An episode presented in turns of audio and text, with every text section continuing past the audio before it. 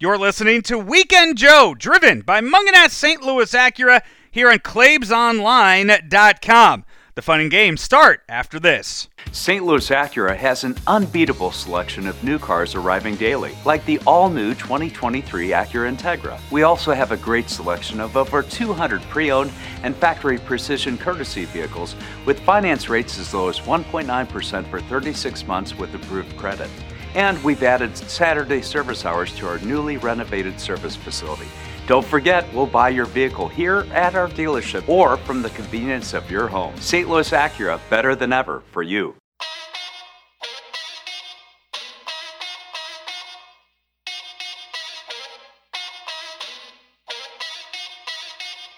The weekend just got more entertaining. It's Weekend Joe on Claibs Online, driven by Mungenast St. Louis Acura. Hear from some of the big names in St. Louis and national sports every weekend. And now, here's Joe Roderick and me. I'm Andy Hanselman.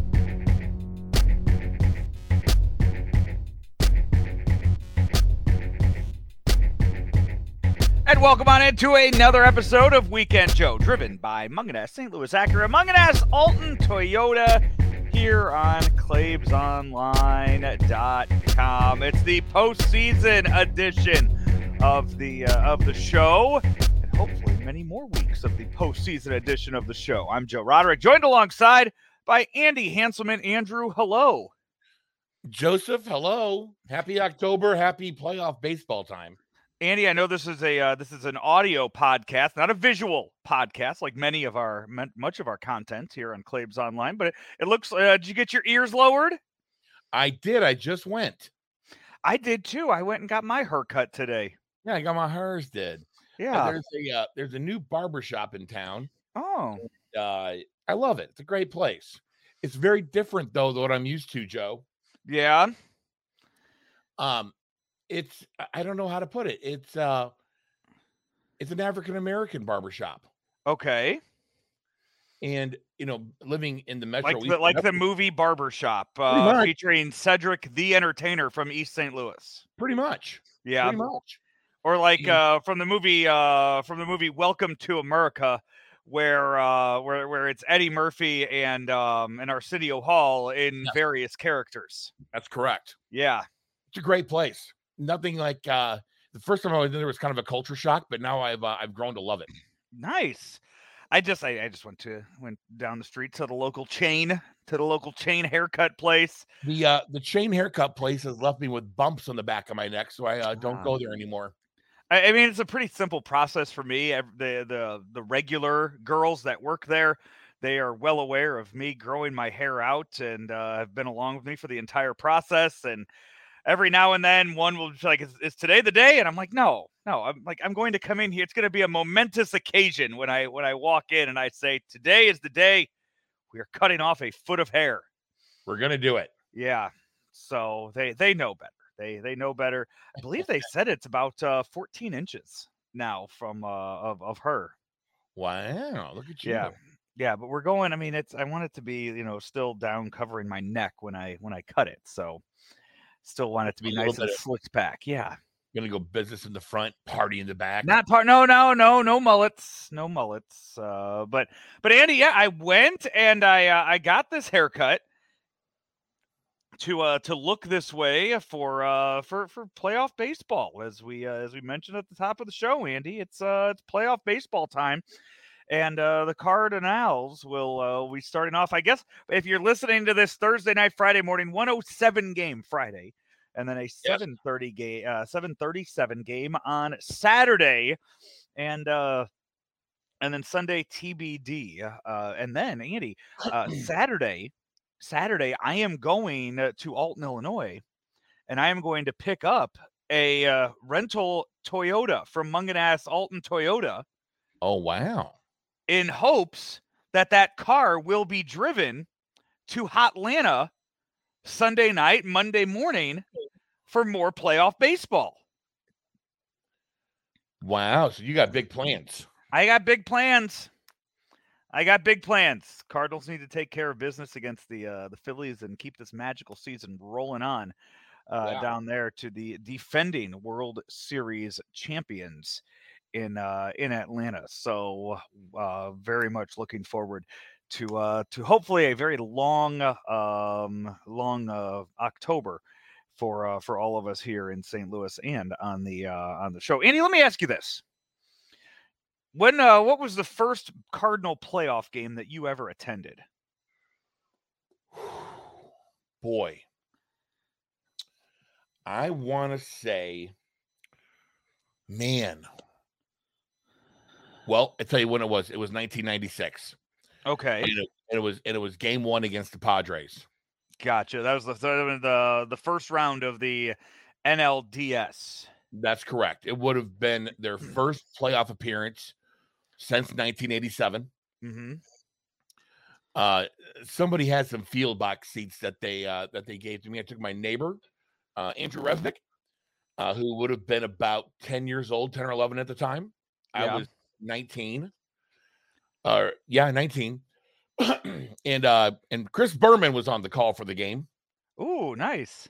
And I'm standing down in the field boxes. I'm looking up at the press box, which is right above, you know, pretty much right right above the loge level there, not very far away and Mhm. I'm looking at him, and he he makes eye contact. Everybody's looking up at him too, and and I, I think he waves at me, and I wave back, and then everybody waves. Uh, or I know I waved at him first, and he waved at me, and then everybody else waved back at him. Oh, nice. You shared a Yeah. moment. So I shared a moment with Chris Berman. That's nice. He's a large. He's a large guy. well, I think he's like, hey, there's another large guy. I'm gonna I'm gonna. I mean, no, him." like maybe he's. I Andy. I mean, he is taller than you are. is he really? I think. I mean, the times that I have been in the uh, in the presence of uh, Boomer, I mean, he is six five. Andy, Huh? According to the Google, he is six five. Tim Kurkjian, not six five. No, no, no. Tim Kurkjian on a good day might be five five. Yeah, the, the Google says if you if you Google Chris Berman height, it says six five. Then right below it says Tim Kurkjian, five Yeah. five. And, and what is um what, what is Ken Rosenthal? Oh, Ken throw also not a tall gentleman. Yeah, Ken Rosenthal also says five five. Erin Andrews taller than Ken Rosenthal.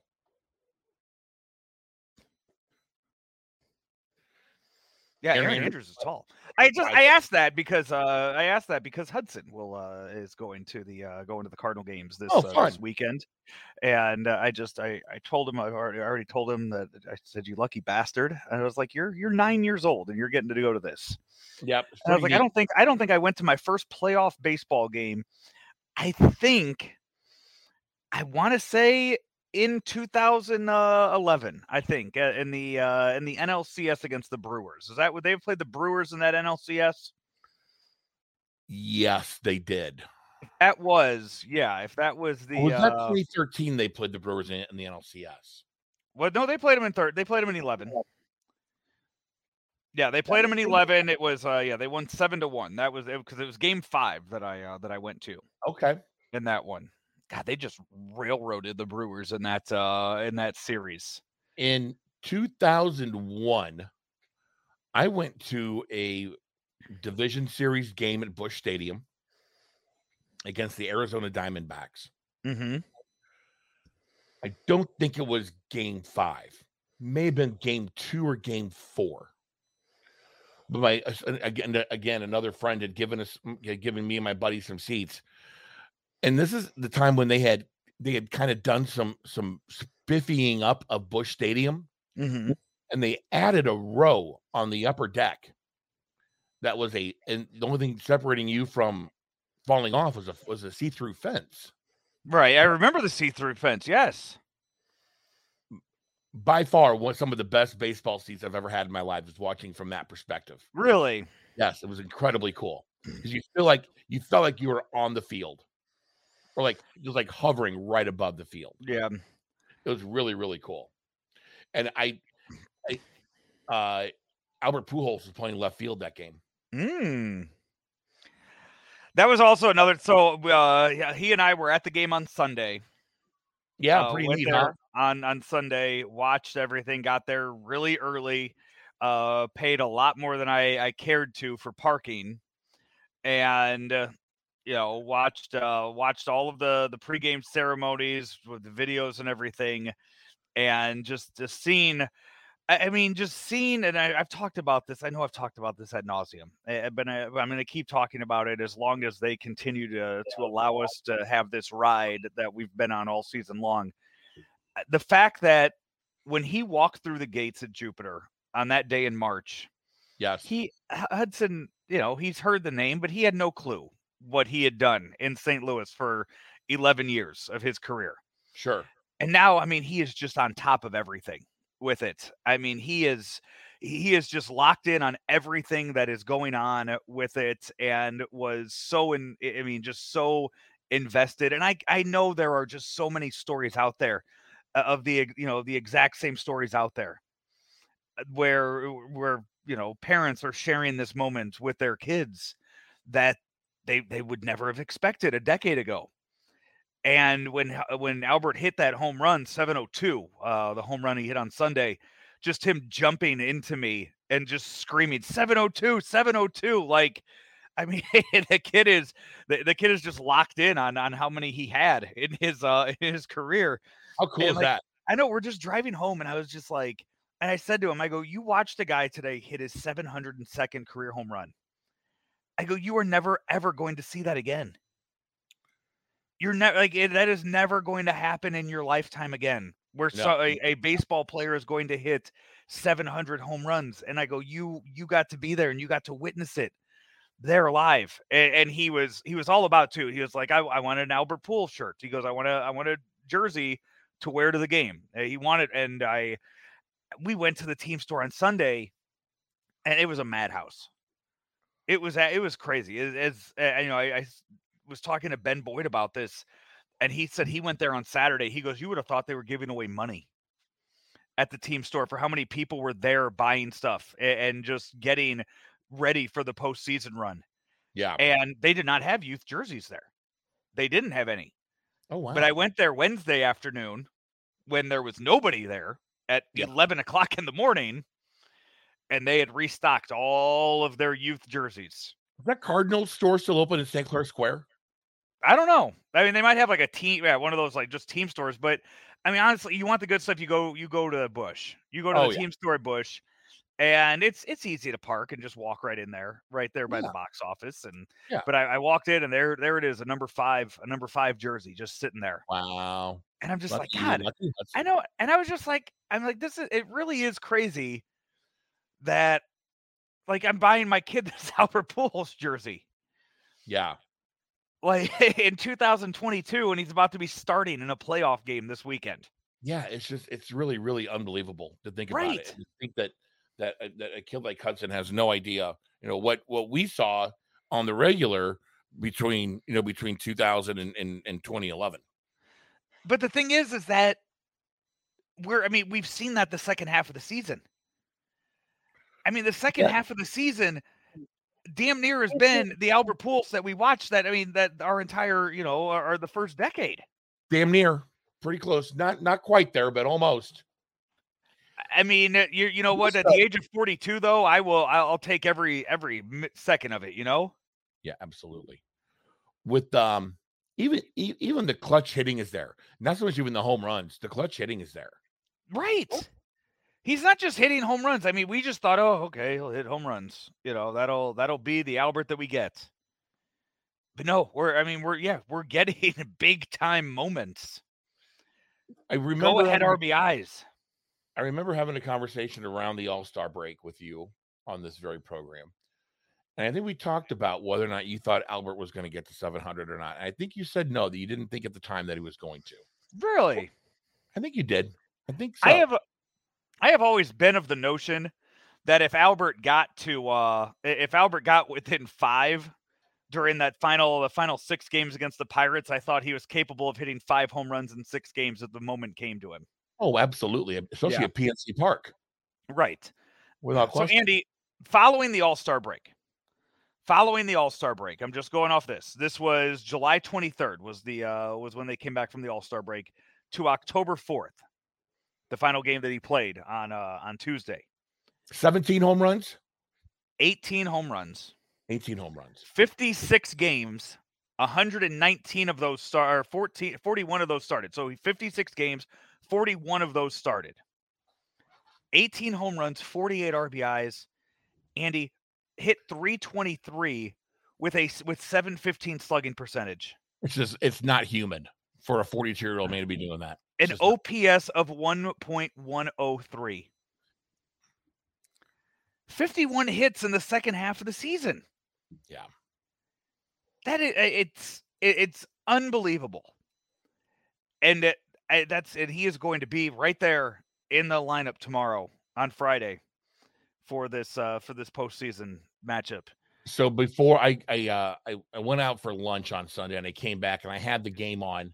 So I was uh, so I was able to rewind to watch the the ceremony when they rolled out those big tall things under the blankets.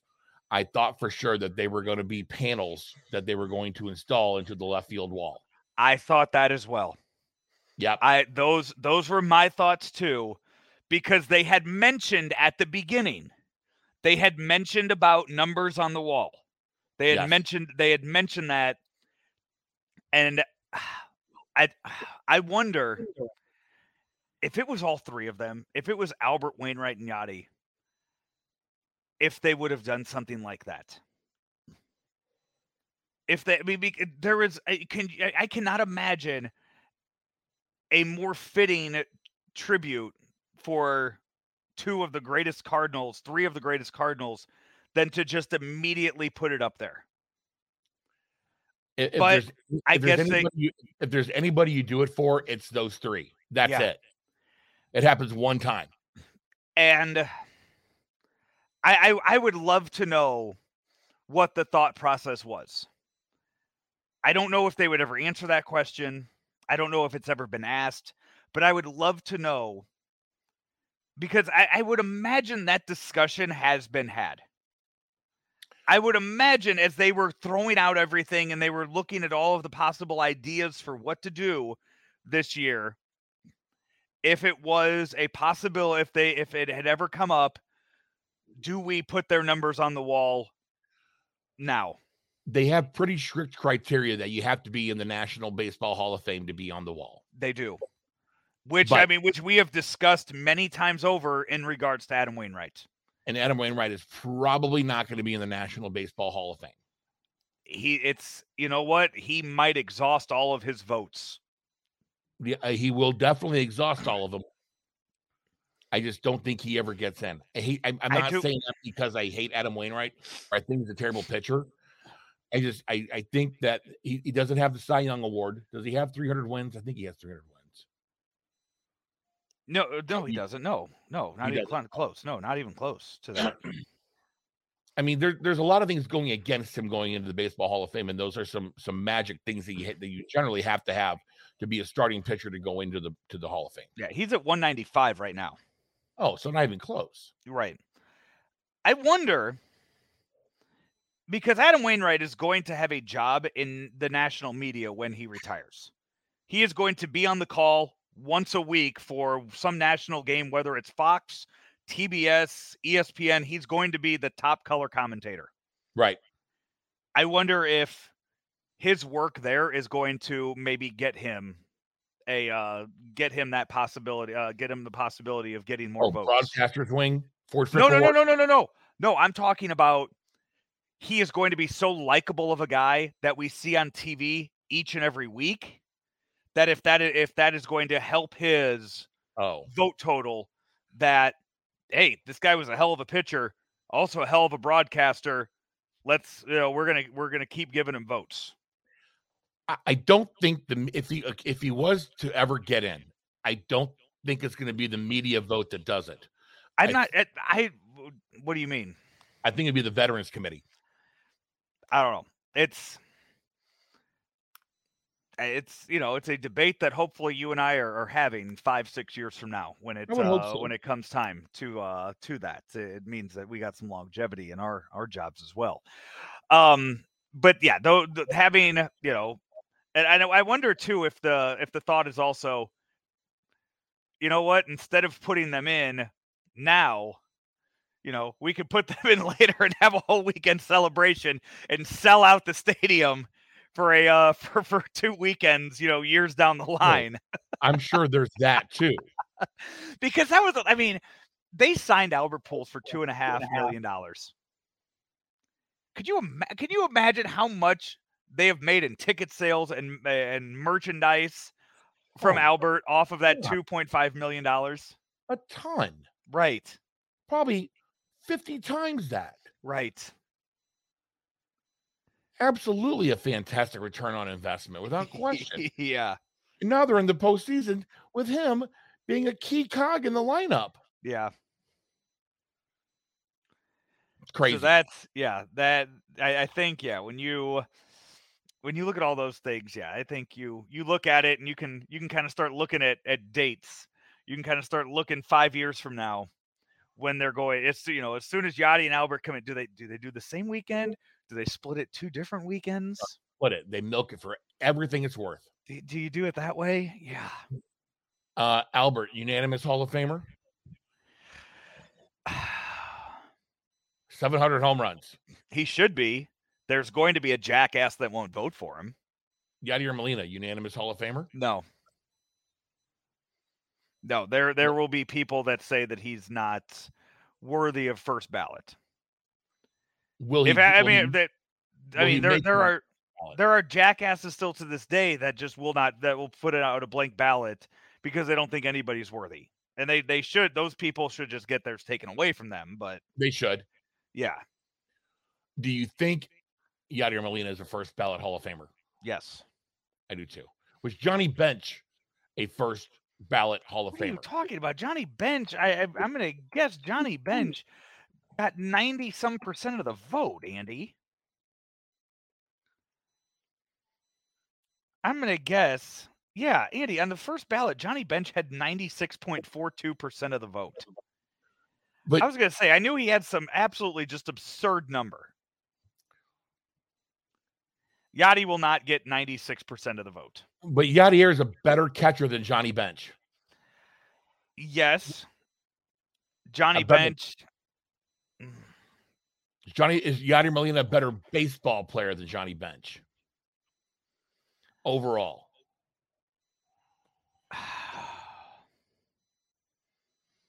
God, that's uh I mean, that's when a you're good, I mean, I'm looking I'm looking I'm looking at Johnny Bench's numbers right now. Two time I mean power hitting Johnny Bench was a better power hitter. I mean, Wainwright said it in the speech. Al, Yadi and Albert are the two most clutch hitters he's ever played with and seen in his life. well, and I've seen Yadier Molina not be a clutch hitter too. However, I mean, when, you can't be clutch ever 100% of the time. I think I, if you're going to talk about being a clutch hitter and you can sit here and you can count moments, uh, and it takes more than one hand to count the clutch hits that he's had in his career. I don't think you can go back and you, "Ah, I've seen him not be a clutch hitter. No, I think it is. I, I don't think you can weigh one on the other. I bring up Johnny Bench because I've, I've I, I always consider Johnny Bench to still be the best catcher of all time. Even better than like Pudge or Yeah. um just trying to think of some other guys from the Gary Carter from the 80s. Um who I guess Pudge from the 90s, who Piazza from the from the 90s. I, I, mean, bench. I mean, I think for someone to be the best catcher in baseball for years, I think Yadier has eclipsed Johnny Bench. I get the argument. It's I, a hot. I, yeah. I realize it's a hot take, but No, it's it's uh, you know what? I don't know. I don't know if I'd say hot take. I mean, it's a it's a good take. I want to hear. good take. I don't think it's controversial. Would you ask Rammer and, and Claves what they think of that analogy, please? I will. Yeah. Ask Joe West what he thinks of my analogy. Ja- Joe West loves him some Johnny Bench. Yeah, I'm sure he loves him some Yadier Molina too. Hey, I I think he really really loves Johnny Bench though. Really? Yeah. I I would argue knowing knowing this man and working with him for the past 6 months now. I really think Johnny Bench might be Joe West's favorite player. Really? Yeah. Likely. There are there are pitchers out there that I think that he he likes. And I think some of that has to do with the fact that uh you know they worked fast. no, appreciated that, huh? Right. Like I think Mark Buehrle's up there really high on the list for uh for Joe. Because he knew that, you know, he knew he'd be getting out of the game. He did he wouldn't be there for 3 hours. Yeah. But I I really get a sense that that Johnny Bench is one of his favorite players of all time. I'm really curious to know what they think of the comparison. Yeah. I don't know. I, I did. I actually I texted uh, Joe earlier today, but the thing is, I just all I did was text him pictures, so I didn't get a response from it. I don't know if I am going to get a response from it. I just texted him who the umpire, uh, the umpire crew was for the Cardinals Phillies Yeah. series. Just I and I I was hoping maybe he would just respond to me about what he thought of the uh of the crew, but he did not. So that was that was my hope in what I sent to him, and Yeah. yeah. DJ Reyburn is uh is behind the plate for uh for game number one. All right, do you, do I mean DJ Reyburn is a good name for a uh for an actual wedding DJ. It is a hey DJ Reyburn here. Let's give it up Right. for the bride and groom. Vic Carapazza, Mike Muchlinski, Jeff Nelson, the crew chief, Laz Diaz, and John Libka. I don't know any of these umpires anymore. I do. I I see their names and I I know their names. Like, where's Doug Harvey? I don't see Doug Harvey on this list. Well, he's dirt napping. Yeah. But I see I see some of the names on here. And I think for the most part though, you know umpires' names if they are not great. Yes. Angel Hernandez. Right. I don't see his name on any playoff. Nope. So I, I think that's kind of how I, I think that's kind of how we look at umpires now. If you see their name, it's you know, Yeah. yeah. But everybody knew who Joe was before uh before he had his reputation. I think those two kind of went hand in hand. Huh. I think it was a little bit of everything. Longevity plus reputation. I mean, he he was around for a real long time. I think he was probably more famous in St. Louis because of him of his connection to St. Louis and also um being on with Mike Shannon at Live from Shannon's Right. all those years. And I mean, he, he married a St. Louis gal too, so he Yeah. was he was probably here and hanging out a lot. Yeah. So, I and I I mean knew- that's too. You know, National League towns where he was in there. You know, he, he umpired for so long only in the National League before. Right. Yeah. So When did they join up? About 99? 2000, 98? 2000 Was 2000 when they when they joined it? in the year 2000. In the year 2000. Is that Good job. Good Was that- job. Yep. Yeah, they they changed it up in the year 2000. Yes. it. Yeah. They kind of went back and forth on it. Yep. I got the reference, Joe. Thank you. I was hoping you did. I was hoping I threw it out there so you would get that reference. Mike I, Wellington. I is- like to just throw stuff like there was uh there, I, had a- I had a base- I had a baseball game earlier this fall, and we were at a field that they had a a, a gate that closed on the uh, on the dugout. uh-huh. Every and you know the kids had to open the gate, open and close the gate to get in and out of the dugout. And coming in from the field, you had to push the gate open to get out.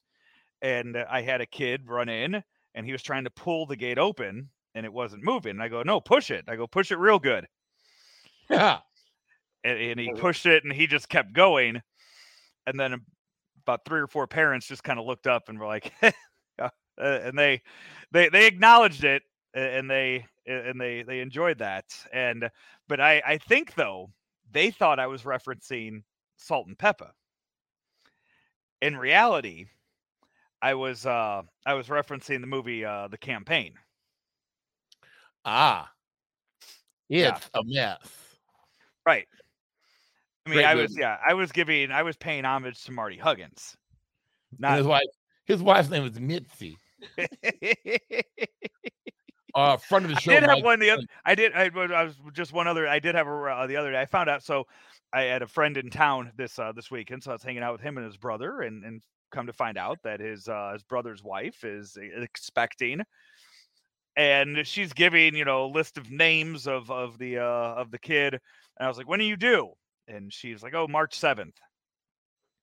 And she's going through names, and I I turned and I was like, hey, if, if he's born on March sixteenth, I go, I think you should name him Austin and I just let that hang out there. And and the brother got it before uh, before my friend did, and he starts, yeah. I did get them to agree, though. I got them to agree. If their child is eight days late, they will uh, they will name their child Austin. yeah, they don't do that anymore. Yeah, You pretty much get induced with it. them. So I was I know. tell you that friend, uh, friend of the show, Mike Wellington, is uh, is co-hosting our with our friends over at TMA this week, and uh, he used the word today on the show, strategery. yeah. I texted him about it. He goes, I said, Did you mean to use that? Because I texted him the the the meme. He goes, I use that word all the time. I said, I do too. It's hilarious. And so I said, Tomorrow you need to use the word lockbox. Oh. referencing 20 referencing 20 year old Saturday Night Live Saturday Night Live sketch. exactly. Which I mean, people people should should be well aware of those uh, of those references. Speaking of friends of the show, Joe, who's on the show this week? Eh, on the show this week, Andy, thank you so much for asking. It is Matt Pauley of KMOX. He does uh, pregame, postgame, hosts Sports Open Line for the uh, for KMOX. Uh, came over kind of mid-season. He was doing that same thing over at the Brewers uh, with Milwaukee Brewers, and now comes over and does that for the uh, for the Cardinals. So uh, he is, uh, yeah, he, he uh, will be. Uh, you'll be able to hear him this uh, this weekend and uh, he will uh, but he's on the show and I, I look forward to having him on a few times hopefully as the cardinals make a nice postseason run Did, uh, Did that mean ass Tom Ackerman just tell you straight up no? I, I went straight matt matt i uh, i got to know matt earlier this year as um I found out we have a uh, mutual interest in um in professional wrestling. I'm And, shocked uh, by this. Yeah, and, you uh, find mutual people with mutual interest in wrestling. Yeah, and uh, had him on. Um, he he helped promote the uh, the Joe West podcast when we got that started, Oh, cool. and uh, from uh from there, um, we uh yeah from from there, when I went to that Brewers game earlier in the year, we met up there, and then he uh he got the job down here, and uh we've uh, yeah, so had him on. He had me on. Uh, I was on Sports Open Line a few weeks ago. So You were you weren't you're on the on the Mighty Mox. I was. Shut up. It's not the first time. Jesus, like let's not. have- What what? You're on there often. not often, but I mean, I kind of want to say, I mean, this is this is at least like the fifth or sixth time I've been on. I think, if not more. With whom? I have been on Sports Open Line at least three or four times. With that fraud Raby? I don't think I was ever on with Raby.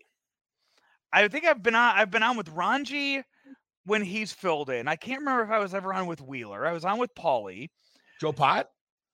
I don't think I've been on with. I don't think I've been on with Joe Pot. Mike Kelly? I like. Tiger- I like. No, I like. Uh, I, I- oh, I hope I get. I hope I see Joe Pot tomorrow uh, down at the ball yard, and then um their their midday show. I well, this is a lot of this. I mean, was with Ben Boyd was uh, producing over at KMOX, and this was at Super Bowls and All Star games. Uh, Ben would have me on, and a lot of these times would be Ben. You know, Ben's there with me, Right. and they're like, Ben, we want you on to tell us everything that's going on there.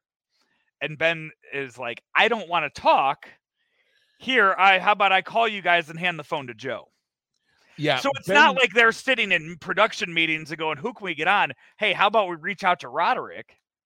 Ah, No, it was more, hey, let's get Ben. And then they reach out to Ben, and Ben's like, Nope, uh, here, let Joe talk instead. I, I bet we can count on one hand how many times Ben Boyd was actually on the air on KMOX. X. I'm sure, yes. He was not a talker. No. I tell you what, though, there were when I had interviews this uh when when I had uh, Diplo on at the Super Bowl. Yeah. Ben grabbed a microphone to ask him questions. Oh, did he really now? Ben was real excited to ask Diplo some questions. He was like, you, "You okay?" I'm like, "Ben, ask, do whatever the hell you want. I don't care. Like, you do whatever." Ben's just the greatest. God, And I he's just him. like, I want, I want to ask him about that. I go, then ask him about it. You, if you need me to lead you up to it, if you just want to ask him at cold, like whatever, go for it. He's but-. Yeah. So yeah. So Matt Pauley and I, we're going to talk a little. Uh, we'll, we'll talk a little Cardinal baseball. One o'clock game tomorrow in St. Louis. All three games this weekend will be here in St. Louis. Hopefully, hopefully, um, we uh, hopefully it's only two games. I would love it just a win on Friday, win on Saturday, and allow me to kind of plan out everything else that I uh, Yeah. Do you have accommodations lined up in Atlanta yet? I do. I got a couple friends that live down there, so Yeah, you're, you're gonna just uh, barge in on someone's home. I, I mean, I, I, I think, I think uh, both of my options are just more than welcome, welcoming for me, and have been in the past, and have uh, have reached out to me often, asking if I will, if I will be making it down whenever the Cardinals or anything is in Atlanta. So Are these friends or are these like people you know from Super Bowl? friends, friends, Ah, okay. yes, longtime friends. Like I've known, uh, have known both of them for uh, like 15, 20, shit, I think I've, yeah, tw- 15, 20 years, 25 years, I think in one case. So yeah, it's been a long, long time friends. It's weird now that I have friends that I've known for 35 years. Right. It just happens as you get older. I've been friends with that guy for since we were eight. right. That's what I mean. I, you know, when I moved down here when I was 12 years old. Yeah. So, I mean, the friends, the first friends that I made down here, I've been friends with now for 25 years. Awesome. That's insane to think about. It really is. Yeah. You know, one of these days we'll be saying that about friends that we've had for 50 years. Yeah. So, Andy, I believe as we've uh, sat here and we have talked more than enough, I believe, Andy, it is time now to hit the music. And in doing so, we are going to jump right into our NFL NCAA picks for the weekend, Andrew, as uh, we look at the, uh, the standings first of these uh, of these games. Andy Frank Cusimano, he has leapfrogged you, and he is now in first place, 17 and six overall. Andy, 17 and six. Yeah, it's a pretty big jump. I think I went two and two last week. Yeah, Joe, you had a Yeah, big week. You you went four and oh. zero. I sure did. 16 and 7 for you, Andy. 16 and 7 for Reggie Blackwell. Uh, Claves and Craig Riggins, 15 and 8 each, and Howard Richards and I both 14 and 9. So I, we, you know, I have closed the gap. You, you didn't have a great week. I went 4 and 0. Boom, closed the gap. Everybody's a lot closer now than we were a uh, a week ago. Yeah, it's exciting times that we live in, Joe. It's going to be a really really close race all year long. I think. I hope so. I sure hope so. And Andy, uh, with that being said, we look at our games for this week. I only put three. I only put three up there for uh, for this week. Not a not a whole lot of great choices. I still, I look at the NFL schedule every week, and I'm still unsure of what games to put out there. Yeah, I get. I- get- Yeah. So I'm, I'm, I'm not sure who's good, who's bad yet, and what games are going to be close. okay. So three games, three games on the uh, on the schedule. First up in uh, a a surprising game that we're looking at it that we're talking about, Andy. It's the Horned Frogs from TCU, Texas Christian University.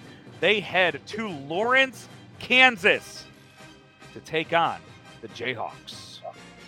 Uh, I believe the ranked Jayhawks, if I'm not mistaken. 19. They are number 19. Wow, wow, wow. Uh, let's see here, Joe.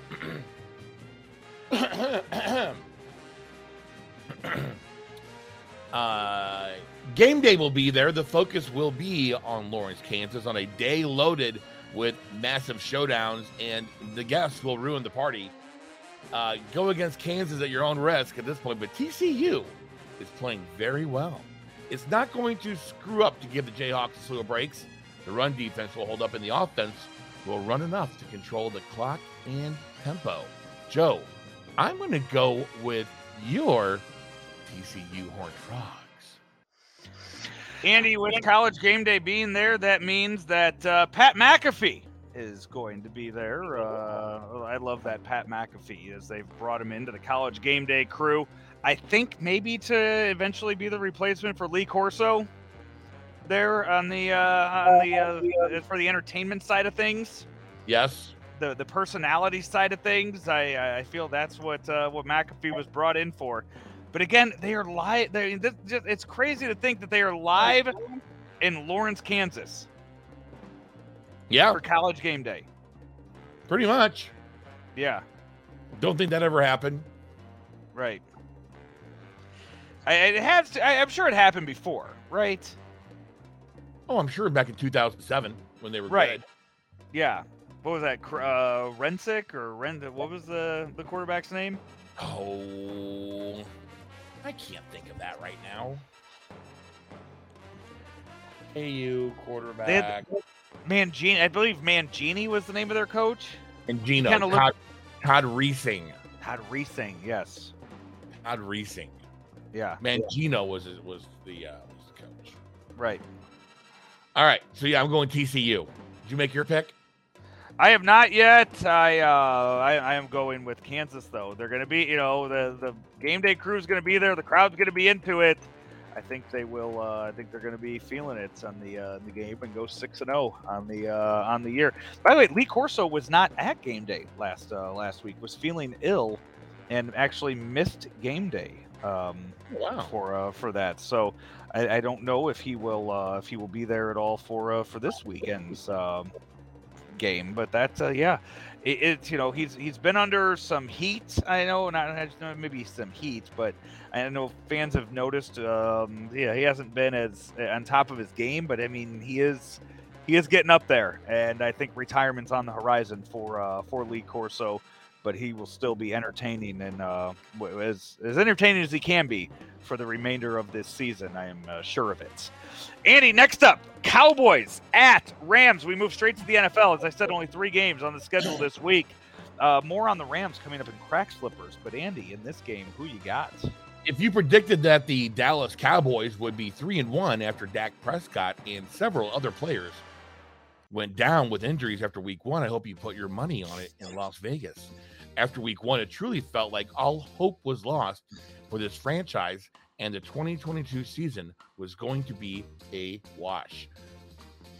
We expect the score to be low in this one, Joe, due to the due to the uh, two defensive powerhouses on both sidelines. However, sadly, the Rams may just be too powerful for this Cowboy squad. The defense can only do so much, and the offense still isn't as strong as needed. Joe, I'm going to go with your Los Angeles Rams.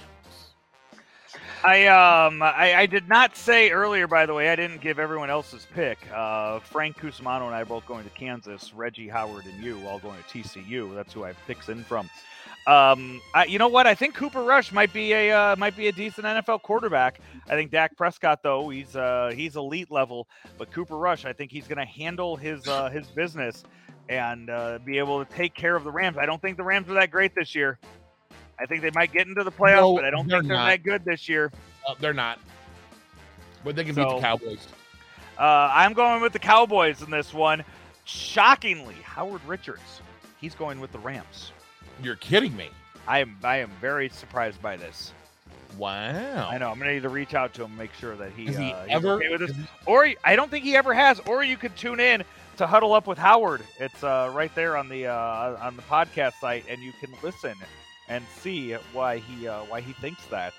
Uh, so head on over there, just look at the Claves Online podcast, huddle up with Howard, and check it out. And finally, Andy, Bengals at Ravens. That is your other uh, NFL game this week. This is almost a must-win Week Five game for the Ravens, Joe, who have lost five straight games at home. The Ravens are two and two in the AFC, but this game would give the winning team at least a share of first place in the AFC North. The Bengals will be confident after blowing out the Ravens twice last year. Burrow, particularly, gets fired up for this matchup after some trash talk last season.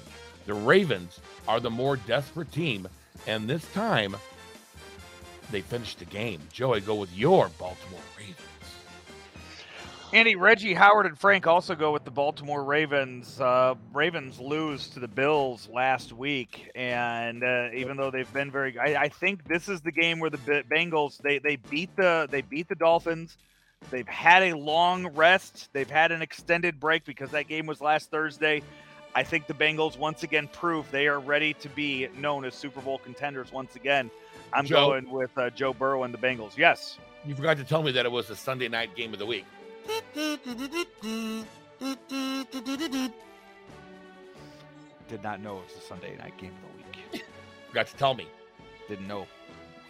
Didn't know. Didn't yeah. have any idea. Didn't know. Hadn't looked that far ahead, Andy. I I, I, have been so busy with other things that I have not um, that that I, football watching. I have uh, I've, I've, struggled on uh, NFL watching this year. I have to. I've well, never been great with uh, NCAA football watching, but yeah, I, um, I, I haven't been great with it. Well, the problem, Joe, is that we've had a lot of beautiful weekends, and so everybody's yeah. out and about. It's not cold. It's not shitty. It's not rainy. It's just it's nice. So you're not home on Sundays making chili and making sandwiches and just hanging out and just uh, getting fat. That's a good point. That's a really good point. So, as we get into November and get into December, will be a lot more football watching around the old Hanselman household. I would think so. Same, uh, same here. I mean, I, I put on the Red Zone channel every now and then, and uh, I, uh, but yeah, it's it's again. I need to I need to find having just not having a favorite team and just kind of following fantasy football on your phone makes it uh, makes it a little easier to do. And as I say that, uh, what's that? It does. Yeah. Indy and Denver's your Thursday night game this uh, this week. I don't know if I have anybody in right uh, right now. Did I put Jerry Jeudy in? I did not put Jerry Jeudy in, and no. hopefully that means he doesn't go off. I'm starting Tom Brady over Kyler Murray this week. Hmm. All the all the pundits say to do it. Okay.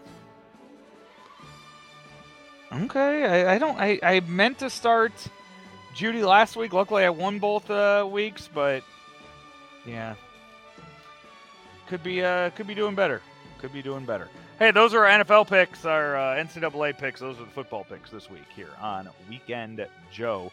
Hey, we are driven each and every week by Mungenast St. Louis Acura and Mungenast Alton Toyota. And Mungenast St. Louis Acura, 30 time, 30 time Acura Precision Team winner um, just uh, only one in the nation to uh, to be the Acura Precision Team winner for 30 times, and they will give you top dollar for your car on trade-ins, any make, any model, at Mungenast St. Louis Acura, 13720 Manchester Road. Go see our boy Clayton Patterson or Jamie Burkhart out there at man out on Manchester Road uh, today at St. Louis Acura. Com. We take a break. When we come back, Matt Pauley will uh, will join us. KMOX uh, Cardinal studio host, uh, Sports Open line host. We will talk a little baseball with him right here on uh, Weekend Joe, uh, driven by Mungenast St. Louis Acura, Mungenast Alton Toyota, ClaimsOnline.com. You're listening to Weekend Joe here on ClaimsOnline.com, sponsored by Collinsville Auto Body. Collinsville Auto Body is at 911 North Bluff Road in Collinsville. And hey, they will work with most insurance providers to get you back on the road fast. If you're in a collision with a deer or anything else, uh, Collinsville Auto Body will help you out, as I can speak to from past experience. Plus, I've known the family that's owned Collinsville Auto Body for at least the past 20 years now, maybe even longer. And I can tell you that it's good people doing great work at Collinsville Auto Body. 911 North Bluff Road in Collinsville, another fine sponsor here of Weekend Joe. Hey, back here on Weekend Joe, uh, driven by Mungenast St. Louis Acura and Mungenast Alton Toyota here on ClaibsOnline.com.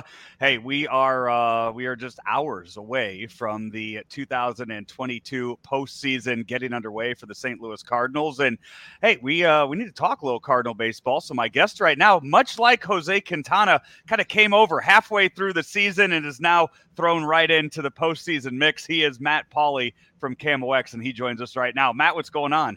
Not much. We uh, just really getting ready for the postseason. You're right. It's been fun for me. I was uh, in Milwaukee when the year got started. I come to St. Louis, and obviously, I'm in a little bit of a better spot right now.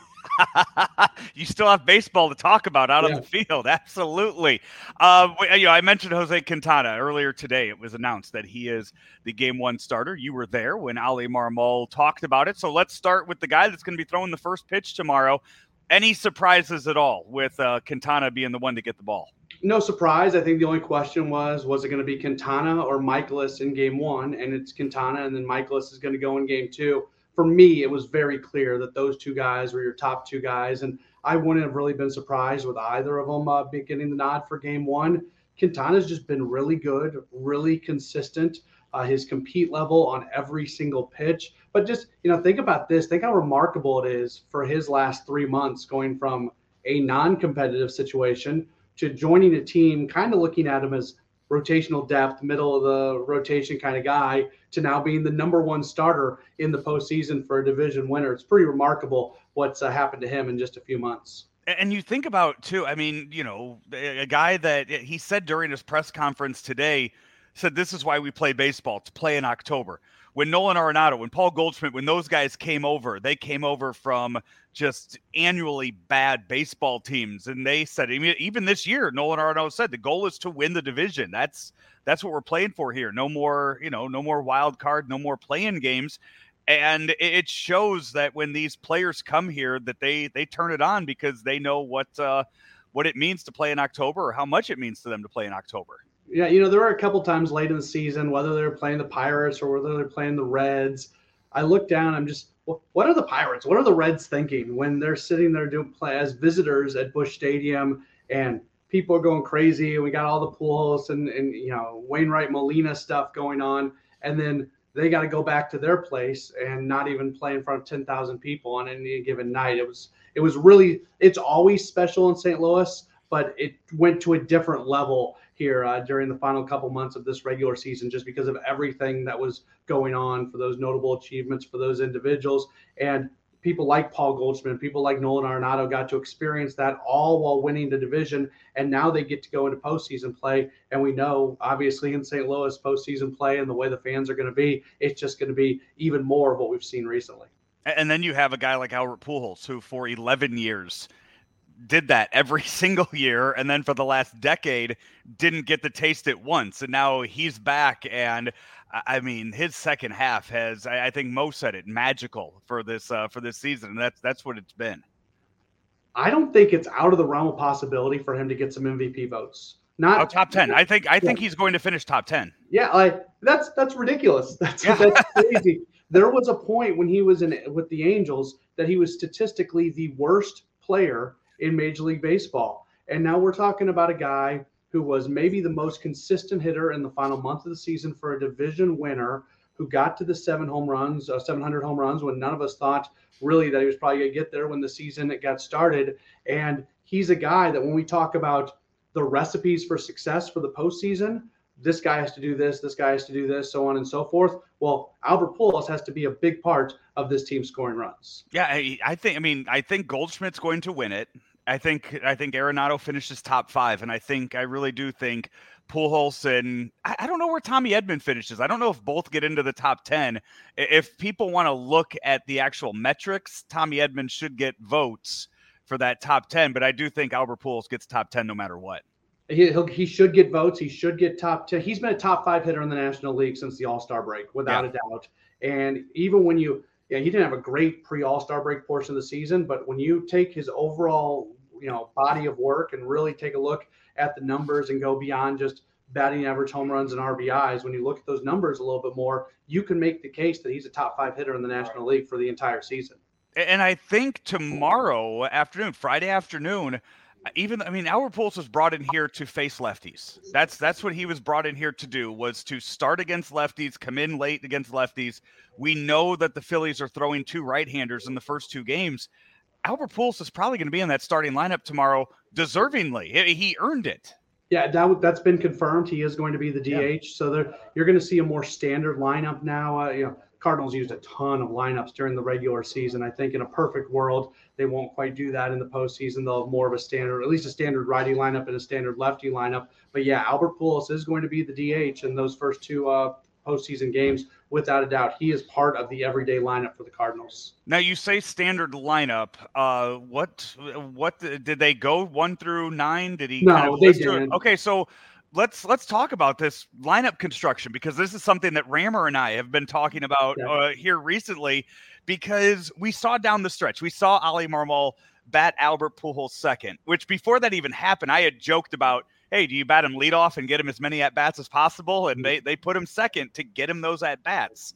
Now, I don't know if you bat Albert second in the postseason, but do you go Goldschmidt, Pujols are? I mean, do you go with Goldschmidt back into that two spot with the way this lineup's been constructed lately and not really knowing who your top guys are at the uh, at the top there? I still like those guys going three, four, five. Uh, I like Goldschmidt and Arenado being next to each other because those are two MVP caliber bats that are you, you can't you can't pitch around one of them when they're right next to each other. I think that's something, and it always feels like they're coming back up again. Going back to my time in Milwaukee and watching the Brewers play the Cardinals, it always felt like with those two guys, hey, they're, they're, weren't they just up last inning? Weren't they just up the inning before? Um, so no, you're not. I don't think you're going to bat Pujols in the two spot. They were doing that largely because, especially against left-handers, so he could get more at bats.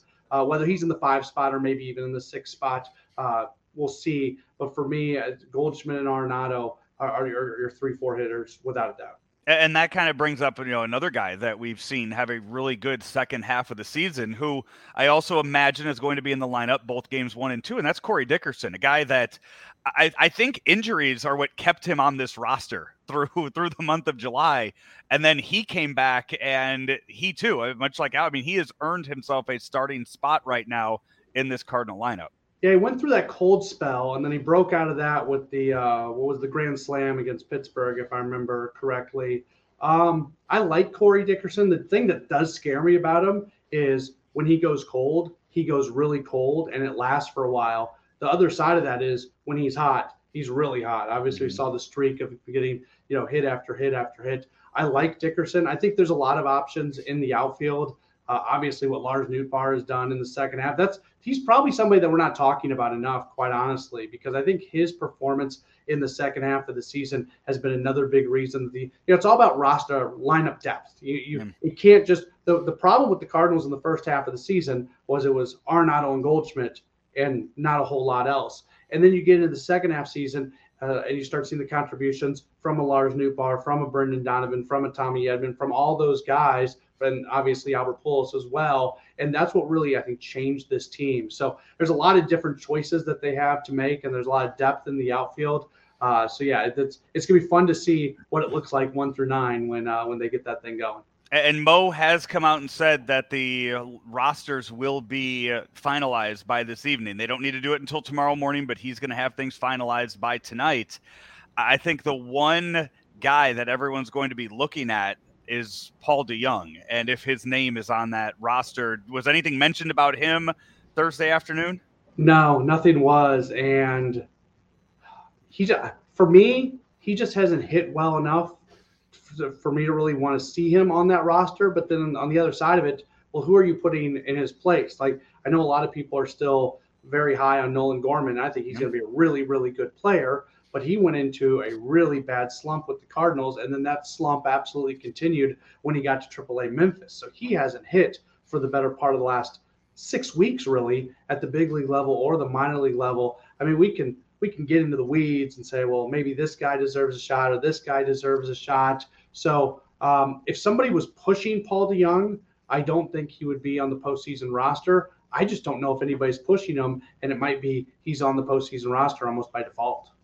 Yeah, it's. I think that's. I mean, the offensive side of things. You wouldn't have thought at the beginning of the year that you would have this many questions about the offensive side of that postseason roster. But I think you're looking at it now when you got about three or four guys for about two spots there at the end. And some of that has to do with Tyler O'Neill's injury. And then the other spots are just kind of all right, how do you fill it at the uh at the end? But on the on the pitching side though, I think that is that is more set. I, especially now that you know JoJo Romero and Dakota Hudson cannot be on the uh, on the wild card roster or the divisional series roster. So I think that makes things a little more clear on uh, on that side. Uh, but after you get through those games one and two, what do you uh, what are your thoughts on how they go about game three? Yeah, so that's the, that's a big question, and it probably depends a lot on what happens in games one and two. They did announce today, even though the roster hasn't been announced, they did announce that all five starters were going to be on the roster. So that means Jordan Montgomery and Adam Wainwright are going to be on the roster uh, along with Jack Flaherty, mm-hmm. even though they are not uh, set. So if you if you get through games one and two, and if Quintana and Mikolas give you like a standard start, six, seven innings, and then you're able to use your bullpen in a standard kind of way, then you're set up that you can go with whoever you want in that third game. And to me, it's probably Jordan Montgomery because I think they really, just based off the things that have been said recently, it feels like they're looking for big time, high leverage moments for Jack Flaherty. And I think we're going to see him as a true high leverage reliever. Uh, and if they're close games in the first two games, I would expect to see Flaherty used in one of those first two games uh, in that kind of role. And, and if you know you're going to get a short outing from him, all of a sudden, you know, he he tops out at 97. Well, he can consistently hit 97 if he knows that he's only going to be going an inning or two, or maybe just comes in to get you know out of a, a, a dicey situation. Um, but yeah, if if you're in a spot where Quintana gives you two innings and you're stuck in a situation where you're bringing a Wainwright or you're bringing in a Montgomery early on to just try to save yourself in one of those first two games, then what happens in game number three? I have no idea. Yeah, and uh, I guess on the other side, I have not seen anything come through yet from any press uh, press conferences. Are, are were the Phillies there? Were the Phillies down at Busch Stadium today, just not available to the media yet? Uh, they did a media session later in the afternoon. Uh, actually, it's going on as we're speaking right now. So um, yeah, I do. I know they're there and doing a media session. I don't know what's being said.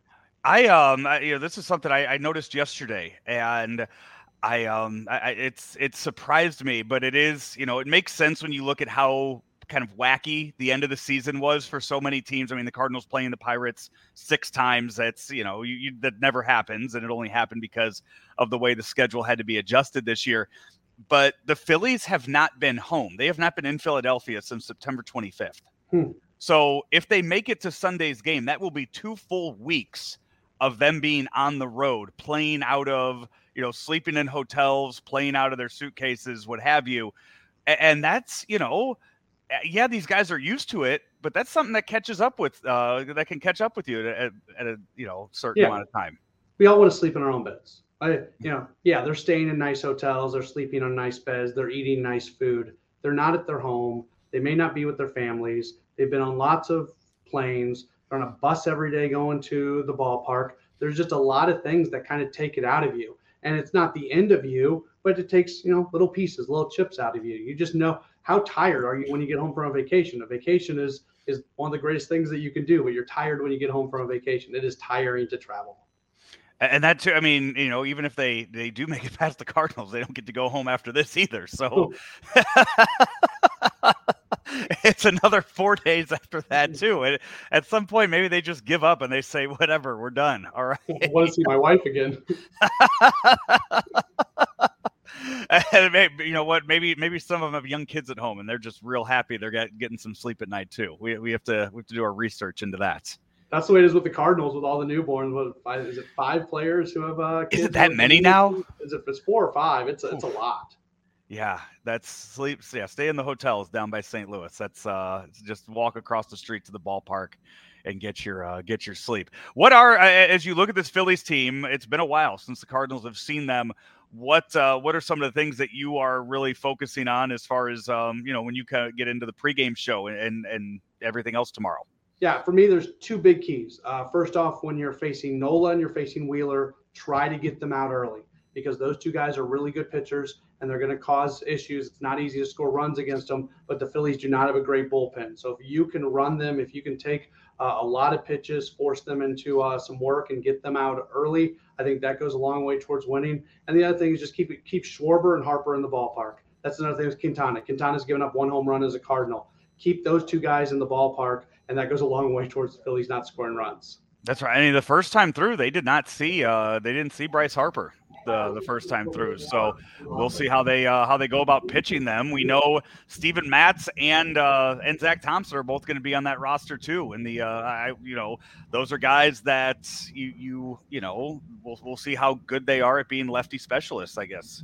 Yeah, and you know Matz is interesting because he can be used in that role, but also he's he's been a starter. So if you do have a game where your starter doesn't go deep, you get three innings out of a starter. Do you feel like you can go get two or three innings from Matz to kind of get the game back on track? It, it's good to have those type of pieces there that you can use in so many different ways. This is a roster that's got both from a pitching standpoint and from a hitting standpoint. There's a lot of flexibility, and that's big in the postseason. How uh how, how you feeling going into this uh, series? You feeling pretty confident in the Cardinals uh, going on to the next round? Yeah, I think the Cardinals win. Playing at home is a big thing. They played so well at home. Um, they they were able to set themselves up because they clinched the division so early. So guys got rested. Nobody's tired. Uh, some of the you know guys at the back end of the bench got a few more at bats than they normally would have. So maybe that helps them be a little bit sharp. Um, would have you liked to have seen the Cardinals score a few more runs in the final two weeks of this? Sure. Like we can't argue that the the the offense has been inconsistent recently, but I'm not overly worried about that right now, and I do think the Cardinals win this series. We will uh, see how it plays out tomorrow, one o'clock or Friday, one o'clock is the uh, is game one. Those shadows are going to come into play late in the game. We uh, shadows. We, those shadows. We saw them at the. Uh, we saw them in that Sunday game. We saw them. They got a little preview of those in the Sunday game against the uh, the Pirates the other day. Those get a lead early, and then uh, you don't have to worry about seeing the ball and hitting the ball late in the game. The national TV broadcast, it's like in the postseason, it's like, because you know, there's all these day games. It's like these broadcasters have never seen shadows before because all of a sudden, all they talk about for the better part of two hours is the shadows. It's, you know, but it, it seems to always play a major factor at, at, least at Busch. It really, I mean, when it gets to be about 3:30 in October, it those those shadows really do play a uh, play a role. Yeah, they do. I mean, it, it, obviously, it's, it becomes a lot more challenging to hit because of the lighting situation. Um, but it is funny how that always becomes a storyline. He is Matt Pauley. You can catch him uh, pregame, postgame. You guys have all sorts of stuff planned for the uh, for the postseason over on uh, on KMOX. I know Danny Mac's joining your crew. I know Claibs has told me about all the other stuff that you guys have planned for all of your shows, and uh, you guys do it the right way over there. Um, and, and, you know what? It's because the uh, they've had a lot of practice over there on how yes. to do uh, postseason coverage. it's, it's going to be a lot of fun. We're really excited to have Dan McLaughlin part of the broadcast. They're gonna he's going to be doing some play-by-play, and also there's going to be some roundtable segments with him along with Claibs and also uh, John Rooney and Ricky Horton, where yep. those four are going to just be talking baseball for a couple segments during the pregame show. So it's going to be really really fun, and we encourage people to listen in. He is Matt Pauley, and uh, hey, hopefully we have a, uh, a, a, few other times to talk with you this month. That means the Cardinals Absolutely. are going to go a, uh, a long way. You can hear him on KMOX, and this has been Weekend Joe, driven by Mungenast St. Louis Acura and Mungenast Alton Toyota here on ClaibsOnline.com. From our roots in St. Louis, Royal Banks of Missouri is branching out to continue serving you with our locations in St. Charles, Jerseyville, Granite City, and now in Hannibal, Center, and New London. Royal Banks of Missouri, the community bank in your community. Final segment here, Weekend Joe, driven by Mungenast St. Louis Acura, Mungenast Alton Toyota. You just heard Matt Pauley join us there. Talk a little Cardinal baseball, fun chat with him. And uh, hey, as long as the Cardinals keep playing, we'll keep having Matt on here in the month of October. Um, uh, hey, by the way, plenty of uh, of coverage all postseason long here on Claibs Online Cardinals uh, coverage all postseason long. So make sure that you uh you, you're subscribed on the YouTube page. You're subscribed on uh on the wherever you get your podcasts. Just make sure you are uh you are ready and uh, ready to go whenever we drop new episodes and new Cardinals content here on Claibs Online. Andy, um, man, we got some good ones today. I am um, very happy with our batch of uh, of stories. So, if you would get us ready for some crack slippers. Joe, some stories just aren't meant to hit the mainstream news. We pick those stories up here on Weekend Joe. These are the crack slippers with Joe Roderick on claibsonline.com. Andy, first off, I, I mentioned that I had a uh, a Ram story for you. Um, Yes. and uh, I, I don't know if you saw this or or not. A, a fan ran onto the field during the Rams 49ers game. Saw this. Didn't see it. Yeah. Had uh had pink smoke running after uh around them and was eluding all of the security. Rams linebacker Bobby Wagner laid the guy out. Took care of business, Joe. Yep. Had a little help from Takkarist McKinley. And uh, they uh you know they they helped uh apprehend this uh this guy. Well, he Andy? was trespassing, Joe. He was trespassing. They tell you at the beginning of the game, hey, you run on the field, you're gonna be arrested for trespassing. Yes, they do tell you that. Yeah. They also tell the players to not not do that. Right. But Andy, the gentleman that was out there running around, is now pressing charges on uh on um Bobby uh Bobby Wagner. Shut up. Yep. I didn't know that part. Yep. He filed a police report against Bobby Wagner. Dude, get a life. Right. You- Yeah. According to TMZ, the individual is an activist for the Berkeley, California based animal rights group Direct Action Everywhere. And was trying, Andy, they were trying to. I, I thought it was a gender reveal gone bad. I thought so I thought it was too. Andy, he was trying to raise awareness for a trial involving the alleged theft of pigs from a factory farm. No. Wagner said again on Wednesday, he said, You don't know what a person has in their hands or their pockets when they're on the field. I mean, pretty much. Could have a gun, could have a Yep. knife. Didn't go through security. Right. So Andy, that person is pressing charges. I have a feeling that uh, that case will not make it very far. No, no, it's gonna probably get dismissed. Right. It might raise the awareness they're looking for. It might. I mean, that people now know what they were doing on the field. Yeah. So maybe maybe that was the uh the, the reason for it. Very well could be, Joe. Andy, last week on the uh, on the show, was it last week? We talked about the uh, we talked about the the story that is rocking the world right now. That is the uh, the chess cheating scandal.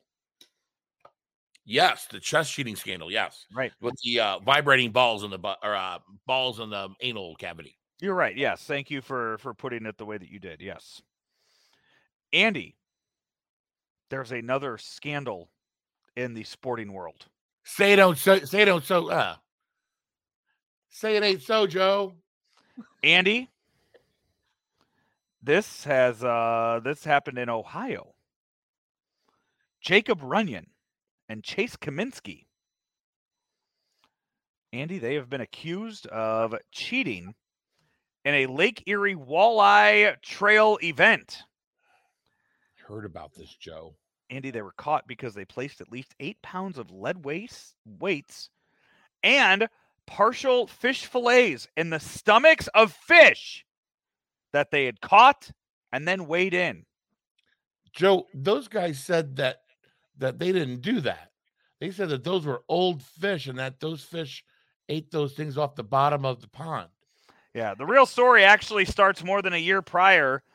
Out of nowhere, the team started dominating walleye tournaments everywhere. And the walleye community, they were taking notice. Oh, Yeah. Yeah. The walleye community was like, where are these two young guns coming from? yeah. And some of the smoke from the story, it came from fellow competitors not believing that the fish weighed what they did just by looking at them. When you've been involved in the game for that long, Andy, you can look at a fish and you can tell it down to the ounce what that fish is. Joe, do you ever go to your local butcher shop and you ask for a pound of ground beef? You know what they pull out of there? Like without really looking, and they put it on top of the scale? Yeah. Yep. A pound of ground beef. They know Yep. exactly what it looks like. Yeah. Back in the day, they'd put their thumb on the scale and they'd rip you off. Yeah. Andy, at first, many outsiders just thought it was jealousy. Right. But it came to a point where formal protests were being filed, lie detectors were being required as a result. And then, Andy, just the other uh, last week in Cleveland, Ohio, the final event of the Lake Erie Walleye Trail season to win coveted Angler of the Year, along with side pots, contingency dollars, cash prizes, well over $20,000 in the pot. Wow, big money. Big money. Yeah. The two day tournament was shortened to a one day shootout, less than favorable conditions. Several anglers hovered around waiting to see what the two alleged cheaters would have on such a tough day of fishing. Tough enough that most didn't even have, uh, you know, didn't even get their five fish limit. When the anglers saw their fish, they didn't think anything of it. They were average size. But then they got on the scale 30 plus pounds of fish. Andy, the crowd booed No. and suspicions ran wild. The tournament director asked the alleged cheaters to stay uh, next to the stage for pictures and then grabbed the fish and he knew something wasn't right. Took out his knife, cut open the fish, and quickly produced lead weights, walleye fillets, even a pair of scissors found in the belly. No. Yep. Wow. What a bunch of losers. If you see the video of this, I have. I It's mean, the video of this is just shocking because it's not like they just put in something small and No. think they could get away with. I mean, Andy, I- I'm looking here in the basket they put it in one, two, three, four, five, six, seven, eight, nine, ten. Ten lead weights. Yeah. Ten of them. It's ballsy. It, it is. And, and no integrity. What a loser. What Right. a couple of losers. Seriously. Andy, their fishing careers are over. Well, yeah, those fishermen take that shit seriously, just like cheating at golf, man. I mean, if you cheat at golf, I'm done with you. I don't want Right. to screw you. Yeah. Whether we're No, playing money or absolutely. not. Same deal. I mean, more if you're playing for money. Like if you're just out there and you just, you know, want to kick your ball around and go whatever, what what the hell, do whatever you want. I don't care. But yeah, when you're playing for money and you're starting to screw people over, that's If you cheat then, if you cheat on just screwing around, you're going to cheat when you're playing for money too. right. Andy, if I'm if I'm golfing with you and I'm kicking my ball closer to the hole, it's because I just want to get that hole over with and move on to I the next know, one. I know you won't. Yeah, I know you won't. Actually, I would never play you for money anyway. Andy, I'm smart enough to where I would never play for money. and uh, you would probably leave before before I could collect.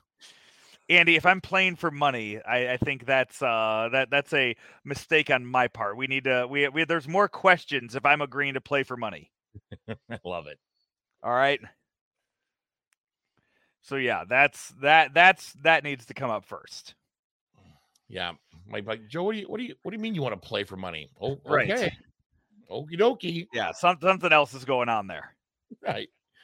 Either I found a way to cheat without you noticing, or I, I there's something I got some issues going on in my head. Right. Pretty much. Although I suck now, you probably could beat me. That's not Andy. I have not golfed in three years. You could beat me.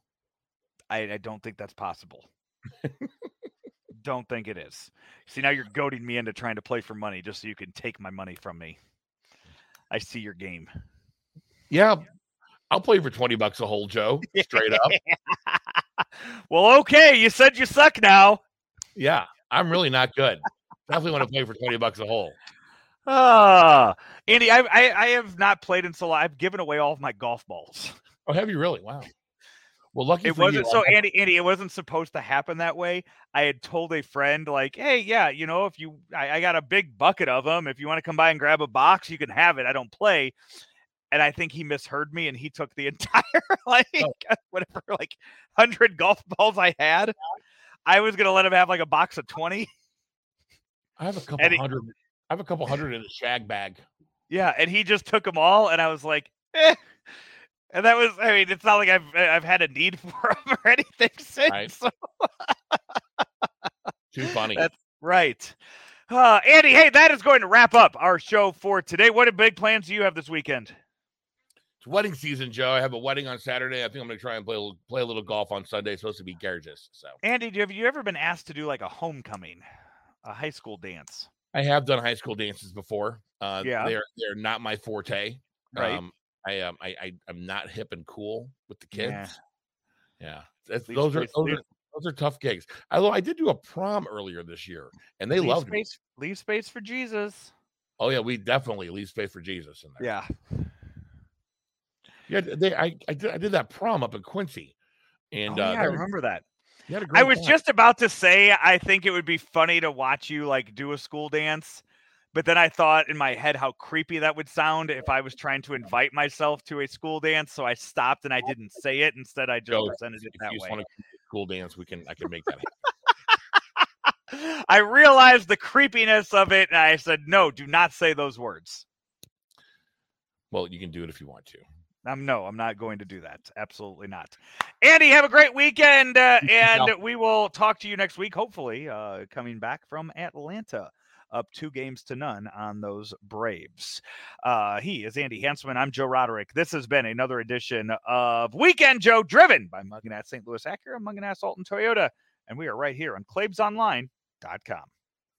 St. Louis Acura has an unbeatable selection of new cars arriving daily, like the all new 2023 Acura Integra. We also have a great selection of over 200 pre owned and factory precision courtesy vehicles with finance rates as low as 1.9% for 36 months with approved credit.